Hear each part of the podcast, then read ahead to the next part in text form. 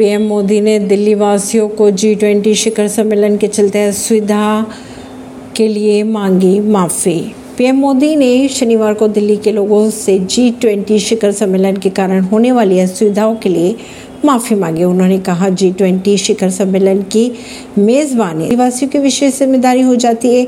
दिल्ली में 9 से 10 सितंबर तक होने वाले जी ट्वेंटी सम्मेलन में शी जिनपिंग जस्टिस ट्रूडो समेत दुनिया के कई शीर्ष नेताओं के आने की उम्मीदें जताई जा रही है। दिल्ली वासियों को असुविधा हो सकती है, उसके लिए उन्होंने कहा कि दिल्ली वासियों की भी ज़िम्मेदारी है कि हमारे मेहमानों का स्वागत अच्छे से किया जाए।